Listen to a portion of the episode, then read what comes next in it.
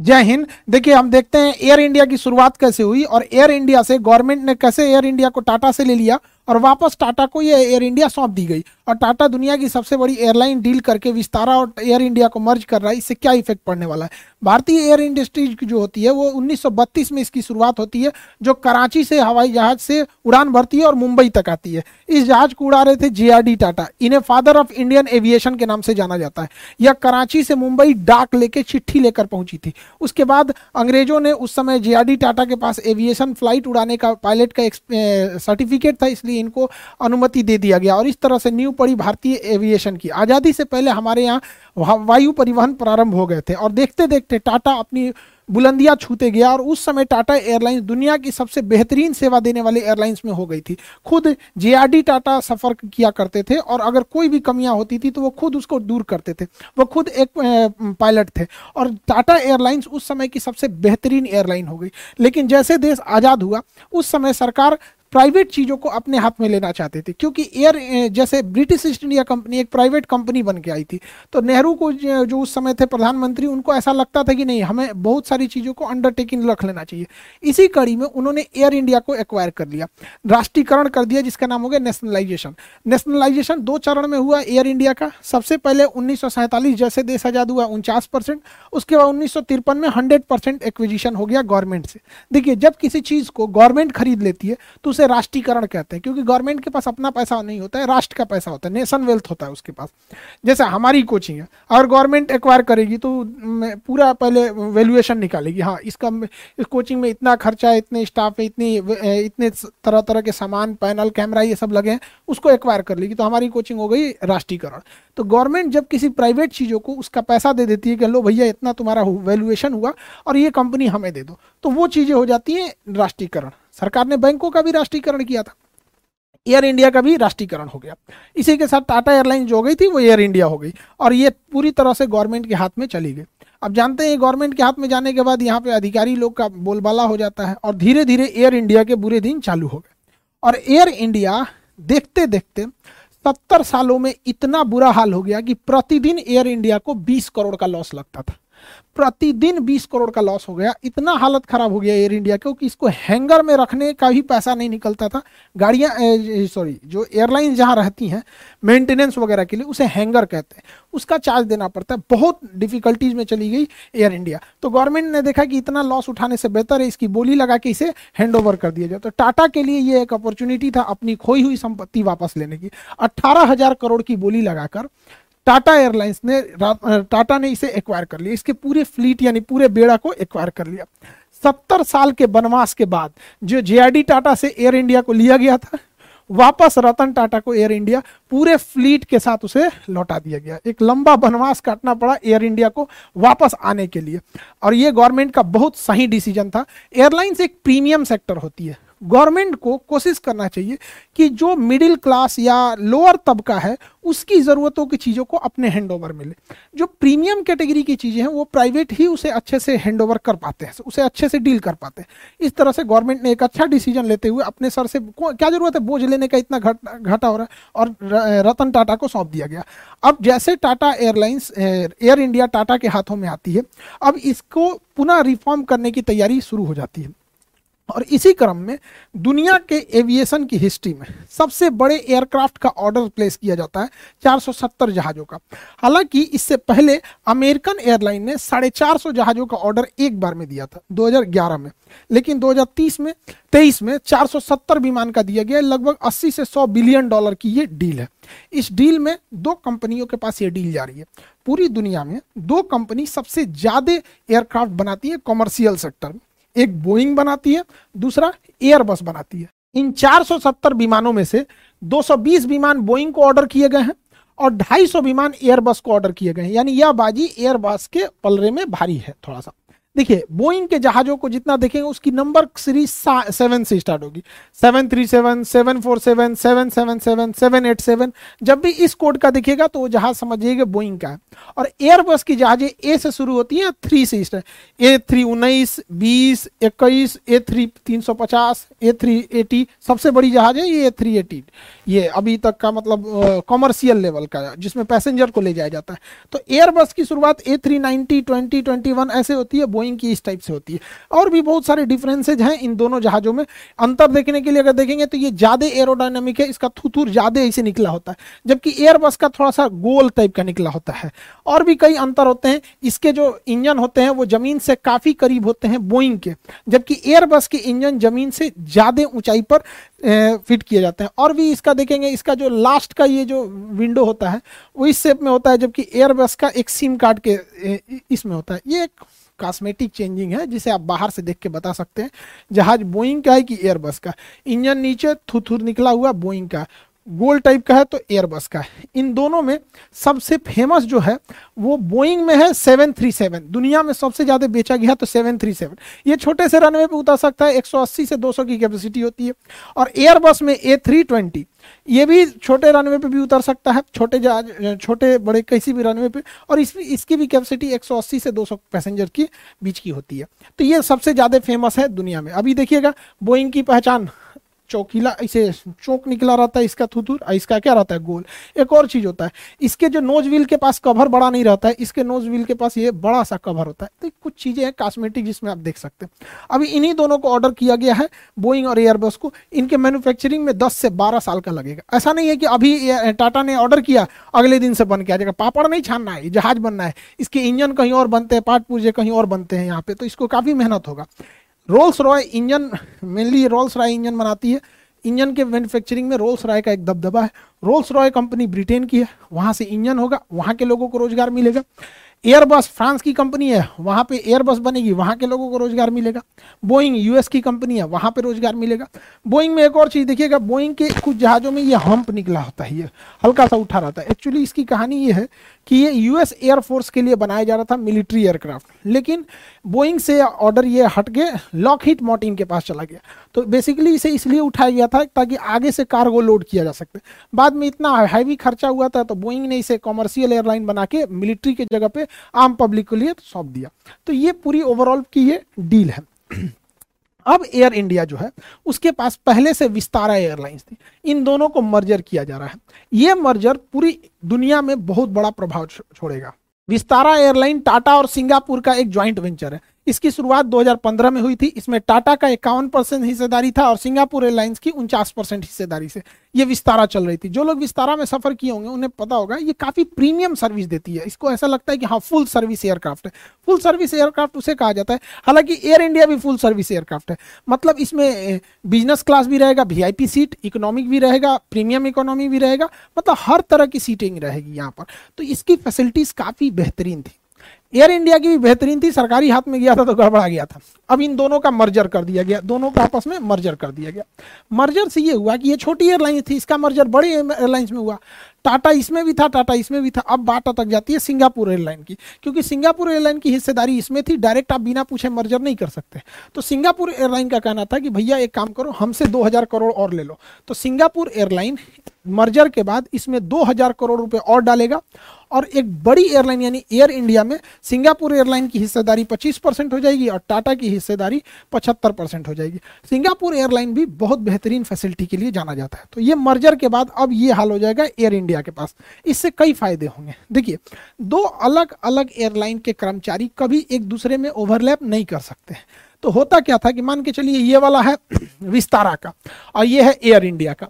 अब इसमें जहाज़ आने वाली है दस बजे और इसकी जहाज़ आने वाली है नौ बजे। तो नौ बजे इसका पूरा स्टाफ बिज़ी हो जाएगा और इसका वाला टुकु टुकु देखेगा या मेरी जहाज़ तो दस बजे आने वाली है। तो लगेज काउंटर पे कोई पूरा बिज़ी है? कोई फुल टू एकदम खाली बैठा है। तो अगर दोनों एक साथ मर्ज हो जाएँगे तो दोनों एक साथ वर्क करेंगे। इससे कॉस्टिंग भी बचेगी, अलग सैलरी इनको ना देने की नहीं एक ही से क्या हो जाएगा, दोनों के हेल्प हो जाएँगे, एक साथ काम हो जाएगा। इसके अलावा अन्य सारे स्टाफ में देखेंगे, बचे बोर्डिंग काउंटर पर क्या है कि अगर विस्तारा की बोर्डिंग हो रही है एयर इंडिया वाला चुपचाप देखेगा मुँह। तो ये इसका हेल्प नहीं कर सकता, इसका नहीं कर सकते, क्योंकि सबके ड्रेस अलग होते हैं, सबके अलग होते हैं कंफ्यूज हो जाएँगे यात्री सभी से। तो अभी मर्जर से क्या हो जाएगा? स्टाफ भी कम कम स्टाफ मिलके, दोनों के स्टाफ मिलके ज़्यादा वर्क कर सकते हैं यहाँ पर। बसेज क्या होती हैं? सारे एयरलाइंस की अलग अलग बसेज होती हैं। तो अब विस्तारा की अलग एयर इंडिया की अलग मर्जर करने से दोनों को फ़ायदा हो जाएगा कॉस्ट कम आएगी। और भी क्या है? मेंटेनेंस मशीनरीज में ज़्यादा कम खर्चा, जो पुश बैक एक ट्रक होता है, जहाज़ पीछे नहीं जाती है, अपने इंजन के। हालाँकि जा सकती है, लेकिन इंजन पे बुरा असर पड़ता है, इसलिए उसको ढकेल के पीछे करना होता है। तो अलग अलग एयरलाइन अपने लिए पुशबैक मशीन रखती है अलग अलग पैसेंजर को चढ़ाने, लोड करने के लिए खाने पीने के सामान लोड करने के लिए, लगेज चढ़ाने, लोड करने, अनलोड करने के लिए तो अलग, जितनी एयरलाइंस अलग अलग रहेंगे, विस्तारा अलग, एयर इंडिया अलग तो क्या है कि एक ही चीज़ के लिए दो बार खर्च करने पड़ेंगे। ऐसे क्या है कि मर्ज कर दिया गया, एक ही से काम हो जाएगा। दोनों का इसमें फ़ायदा हो जाता है। सफ़ाई कर्मचारी सबके अलग अलग होते हैं। मर्जर के बाद सबके सफ़ाई कर, सफ़ाई ज़रूरी होता है। दोनों का जब मर्जर हो जाएगा तो पायलट भी हैं। इसके पायलट इसको उड़ा सकते हैं, इसके पायलट इसके उड़ा सकते हैं। दोनों का मर्जर होने से ये फ़ायदा है। केबिन क्रू इसके भी दोनों के मर्ज हो जाएँगे। इस मर्जर और 470 प्लेन के डील से जो सबसे बड़ा फ़ायदा हुआ है वो ये हुआ है कि टाटा अब इंडिया में ही एक एयर एरोनॉटिक्स एकेडमी डालेगा, जहाँ पायलटों को ट्रेनिंग दी जाएगी, क्योंकि इतने ज़्यादा पायलट्स की ज़रूरत पड़ेगी। एक जहाज़ पर लगभग 12 पायलट की ज़रूरत होती है। तो लगभग 6000 पायलट की ज़रूरत तो इनको टाटा को ही पड़ने वाली है। तो 6000 पायलट की ज़रूरत पड़ेगी तो दूसरे जगह भेज के सिखाने की क्या ज़रूरत है? इंडिया में ही एक अकेडमी डाल दीजिए। साथ में एक मेंटेनेंस सेंटर डाल दिया जाएगा, क्योंकि भाई भड़कम जहाज़ है, यहीं पर इंजीनियर रहेंगे, अपना मेंटेनेंस करेंगे। तो मेंटेनेंस और एविएशन में काफ़ी ज़्यादा इसमें कॉस्ट कटिंग होगी। और एयरलाइंस में कॉस्ट कटिंग रहना ज़रूरी है क्योंकि इसमें फ्यूल कंजम्पशन बहुत ज़्यादा होता है तो हर जगह से आपको कॉस्ट कटिंग करनी पड़ती है। इससे कर्मचारी भी बचेंगे, दोनों के मर्जर से कई सारे कर्मचारी, चाहे वो मेंटेनेंस हो या ग्राउंड फोर्स की स्टाफ हो, इससे फ़ायदा एक और होगा, ज़्यादा से ज़्यादा रूट कवर होगा। छोटे से छोटे गाँव तक में भी मतलब छोटे से छोटे शहर तक में भी एयरलाइंस अगर संख्या ज़्यादा रहेगी तो उसे पहुँचने में आसानी हो जाएगी। अब देखिए एक जहाज़ जो होती है, उसमें कई सारे वर्कर काम करते हैं। तो टाटा जो 470 प्लेन का ऑर्डर प्लेस किया है, इसके लिए पैंसठ हज़ार लोगों की ज़रूरत पड़ेगी। तो पैंसठ हज़ार लोगों को तो डायरेक्ट इसने रोज़गार दे दिया। यानी पैंसठ हज़ार घरों का चूल्हा जलेगा इस एक डील की वजह से। एक जहाज़ पे अगर आप 12 पायलट लेते हैं तो अलग अलग एयरलाइंस का अलग अलग है। हम लोग एक तुलनात्मक अध्ययन करके देखते हैं। इंडिगो एक जहाज़ को ऑपरेट करने के लिए पंचानवे स्टाफ को रखता है। इसमें पायलट, क्रू और ग्राउंड फोर्स सब शामिल है। 95 ऐसे समझिए, क्योंकि इंसान की कैपेसिटी तो आठ घंटे ही काम करने की है। मशीन की कैपेसिटी तो 24 घंटा उड़ाओ भैया उसको। एक सुबह की भी फ़्लाइट है, रात में भी फ़्लाइट है। तो इस पंचानवे को आप तीन स्लॉट में बांट सकते हैं। आठ आठ घंटा करके, यानी तीस तीस के स्लॉट में तीस लोग तीन स्लॉट इसको रखेगा। आप ऐसे ओवरव्यू में समझिए कि एक बार में पंचानवे नहीं रहते अगर कोई जहाज़ है, सुबह नौ बजे उतरा फिर इसकी एक अगली फ़्लाइट रात दो बजे तक है। तो जो स्टाफ सुबह नौ बजे ड्यूटी पे आया था, उसको आप रात दो बजे तक नहीं रखेंगे ना, उसके लिए एक अलग स्लॉट रखेंगे। तो ये 95 क्या है ना, इसमें स्लॉट भी बटे होते हैं। लेकिन इतना माइंड मेकअप करके इंडिगो चलती है कि उसके पास एक एयरक्राफ्ट है नाइन्टी फाइव एवरेज स्टाफ लेके चलती है। वहीं एयर इंडिया एक सौ इकतालीस लोगों को लेके चलती है। उसके हिसाब से इतने चाहिए। कतर एयरवेज जो है, उसमें एक सौ तैंतीस लोगों की ज़रूरत होती है, एक फ़्लाइट के हिसाब से। ठीक है? जबकि अच्छी सुविधा देने के मामले में एमिरेट्स और एतिहाद पूरी दुनिया में फ़ेमस है कि एमिरेट्स में 231 क्रू मेंबर की टोटल इसमें ज़रूरत पड़ती है 231 एतिहाद के लिए 211 पाकिस्तान एयरलाइन पीआईए के लिए। एक जहाज़ ऑपरेट करने के लिए 550 लोग। भैया अच्छा ट्रेनिंग दो, अच्छे लोगों को रखो, ज़्यादा काम करेंगे सब। भ्रष्टाचार कितना ज़्यादा है किसी देश में, आप आइडिया लगा सकते हैं। तो पाकिस्तान में अभी इसके ऊपर इंक्वायरी हुई थी तो अभी इन लोगों ने भी घटाया कि भैया, दुनिया के इतने अच्छे अच्छे जहाजों को उड़ाने के लिए इतने कम लोग मिलकर अच्छे से उड़ा दे रहे हैं। तुम लोग क्या कर रहा है जो इतने ज़रूरत है? भ्रष्टाचार समझते हैं, आज उसकी दुर्दशा इसी वजह से हुई है। करप्शन किस हाई लेवल पे गया है, जिसका कोई हद नहीं। पता नहीं क्या कर रहे थे उसके एविएशन वाले, ये सब चीज़ नहीं देख रहे थे। देखिए, इस डील में दो तरह के जहाजों को शामिल किया गया है। वाइड बॉडी एयरक्राफ्ट और नैरो बॉडी वाइड बॉडी मतलब चौड़े जहाज़ नैरो मतलब पतले। नैरो जहाज़ में बीच में बस एक रास्ता होता है, तीन सीट इधर, तीन सीट इधर होती है, यानी छह सीट होती है। A B C D E F यहाँ से बाई ओर से शुरू होता है ए से उधर एफ़ तक जाता है। वही वाइड बॉडी में चौड़े एयरक्राफ्ट होते हैं, उसमें दो रास्ते होते हैं। एक रास्ता ये हो गया, एक रास्ता ये हो गया। इसमें कुछ सीटें इधर होती हैं, कुछ बीच में होती है, कुछ उधर होती है। अब ये एयरलाइंस की अपनी सीटिंग अरेंजमेंट के हिसाब से अपना सेट करते हैं। बट ये चौड़ी होती है, ये पतली होती है।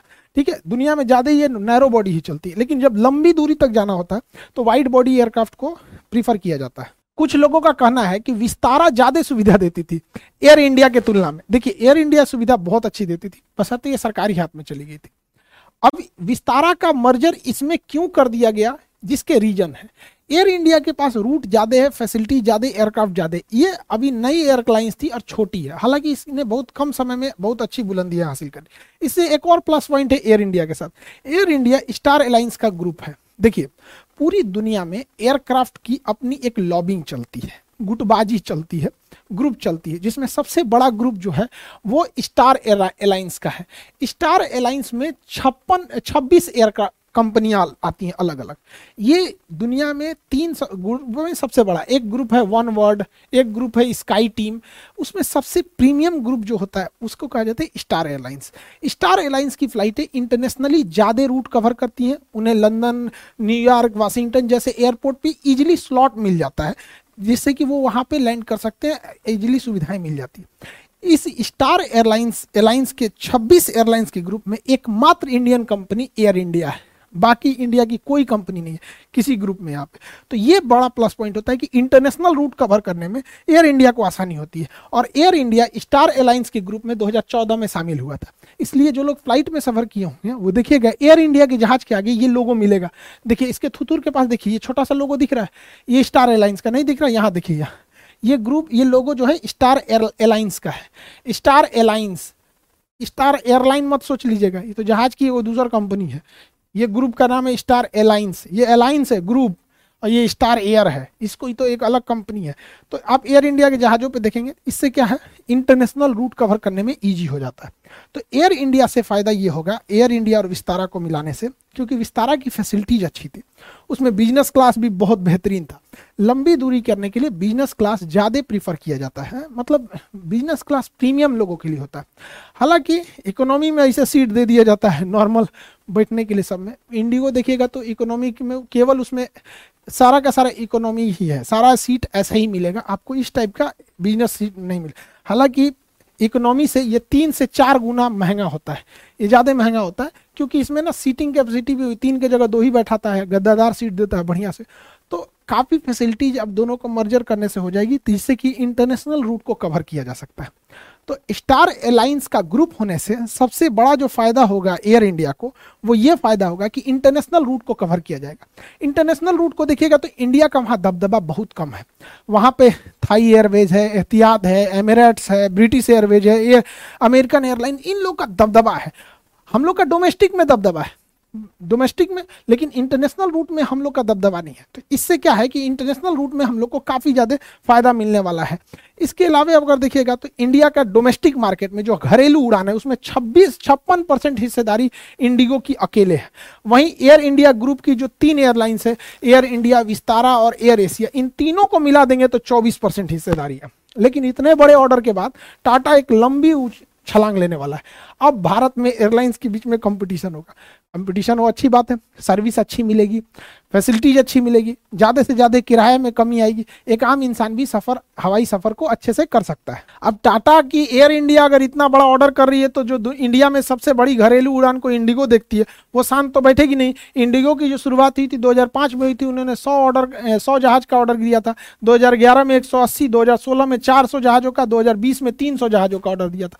अभी इसमें से आधे जहाज़ ही आए हैं, अभी आधा आना बाकी है। यानी एयर इंडिया की तो जहाज़ों का आना ही चालू होगा दो हज़ार तीस के आसपास में। उसके पहले एयर इंडिया की ये सारी जहाज़ें आने लगेंगी और अभी खबर ये आ रही है कि एयर इंडिया को देखकर इंडिगो एयरलाइंस भी, जो ये सारी जो इंडिगो की एयरलाइंस है, इसने भी अभी लगभग 500 और जहाज़ों का, नए जहाज़ों का ऑर्डर का मन बना लिया है। और अगर ये रियलिटी में हो जाता है तो पूरी दुनिया के एविएशन में भारत का दबदबा हो जाएगा। क्योंकि अब ये क्या है ना इंडिगो भी तो शांत बैठने वाला नहीं है। इंडिगो क्या कर रहा है, ये अपने नए रूट्स को आगे कर रहा है। वर्जिन एयरलाइंस के जो रिचर्ड रिचर्ड ब्रिंसन ने, उन्होंने कहा था कि अगर आपको बहुत जल्दी करोड़पति बनना है तो अरबों रुपए लेके के साथ मतलब एक हैवी कैपिटल के साथ आपको एयरलाइंस इंडस्ट्री चालू करना चाहिए। क्योंकि एयरलाइंस में वही जो जी सकता है, जिसके पास बहुत ज़्यादा पैसा है, बहुत खर्चीला इंडस्ट्री होता है ये एयरलाइंस इंडस्ट्री यहाँ पर। अब देखिए, भारत में क्या है? आज की ये कंपनियाँ इतने जहाज़ों को क्यों खरीद रही हैं? इतनी ज़्यादा जहाज़ों को खरीदने के रीजन भी है। भारत सरकार का उड़ान योजना। भारत सरकार बहुत सारे नए एयरपोर्ट को बढ़ावा दे रही है और लगभग नब्बे हज़ार करोड़ रुपए से नए नए एयरपोर्ट को बनाया जा रहा है, जिसमें सबसे बड़ा बनाया जा रहा है नोएडा के जेवर एयरपोर्ट को। अभी लंबा समय लगेगा उसमें। नब्बे हज़ार करोड़ रुपए जब इन्वेस्ट किया जा रहा है और अभी भारत में घरेलू उद्योग में, घरेलू उड़ान में केवल पाँच परसेंट लोग जो हवाई जहाज़ का सफ़र करते हैं, पाँच परसेंट। सोचिए, अगर पाँच परसेंट सफ़र करते हैं तो ये हाल हो रहा है। जिस दिन अगर ये पंद्रह से बीस परसेंट सफ़र होने लगेगा, अगर ज़्यादा एयरपोर्ट की कनेक्टिविटी हो जाएगी, अच्छे एयरपोर्ट, अब जैसे पटना एयरपोर्ट जैसे नहीं, नौ हज़ार फीट रनवे होना चाहिए, सात हज़ार है। यहाँ पे बहुत खतरनाक एरिया है यहाँ पे। उतना ध्यान नहीं दिया जाता है बिहार को। तो अगर ज़्यादा से ज़्यादा लोग सफ़र करने लगेंगे तो इससे ज़्यादा एयरलाइंस को मुनाफा होगा। टाटा की एयर इंडिया सिंगापुर के साथ टाइप कर रही है, सिंगापुर एयरलाइंस के साथ। वहीं इंडिगो जो है टर्किश एयरलाइन के साथ ऐसा टाइप कर रही है। आखिर इस टाइप के पीछे मेन रीजन क्या है?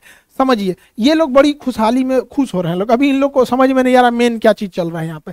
देखिए, टाटा सिंगापुर के साथ टाइप कर रही है। इंडिगो टर्किश एयरपोर्ट एयरवेज के साथ टाई अप करी, इसका मेन रीजन समझिए। सिंगापुर का इस एरिया में दबदबा है। सिंगापुर एयरलाइन का इस एरिया में दबदबा है। टाटा के टाइप से ये ये मार्केट पूरी तरह से कब्जा हो जाएगा एशिया वाला। वहीं अगर आप बात करेंगे टर्किश एयरवेज की तो टर्किश एयरवेज की यूरोप और अमेरिका में दबदबा है। इंडिगो के इसके टाइप होने से पूरी देख रहे हैं, पूरी दुनिया में इंडियन जहाज़ का दबदबा हो जाएगा। इन्हें लग रहा है कि हमारे यहाँ से जहाज़ खरीदा गया बोइंग इनको लग रहा है इनके यहाँ से एयरबस खरीद लिया गया। ये इंग्लैंड वाले खुश हो रहे हैं कि रोल्स रॉय का इंजन कर... अरे भैया, एक के बार ना खरीदा गया। खरीदाया तो एक के बार। उड़ेगा दिन में बीस बार।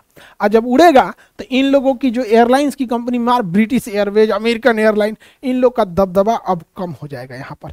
इससे बहुत बड़ा चेंजिंग देखने को मिलेगा ग्लोबल एविएशन मार्केट में। आई होप आप उसे समझे होंगे। अभी नेपाल में जो विमान दुर्घटना हुआ था, उसकी भी जाँच रिपोर्ट आ गई। वो विमान क्यों दुर्घटना हुई थी? एक पायलट की छोटी सी गलती से इतने लोगों की जान चल गई। इसको भी हम समझेंगे लोग अभी उसको नेक्स्ट वीडियो में। अभी आप लोग का एनसीआरटी का ओल्ड एनसीआरटी और न्यू एनसीआरटी इसके भी एक हफ़्ते के अंदर बैच आ जाएँगे। ओल्ड और न्यू एनसीईआरटी के। और आपका 21 तारीख से फिजिक्स स्टार्ट हो जाएगा सुबह नौ बजे से। फिजिक्स के बैचेज जो होंगे, जितने लड़के हैं, वो एप्लीकेशन में इक्कीस तारीख से सुबह नौ बजे फिजिक्स स्टार्ट हो जाएगा। आई होप आप इस टॉपिक को समझे होंगे। मिलेंगे नेक्स्ट क्लास में। जय हिंद।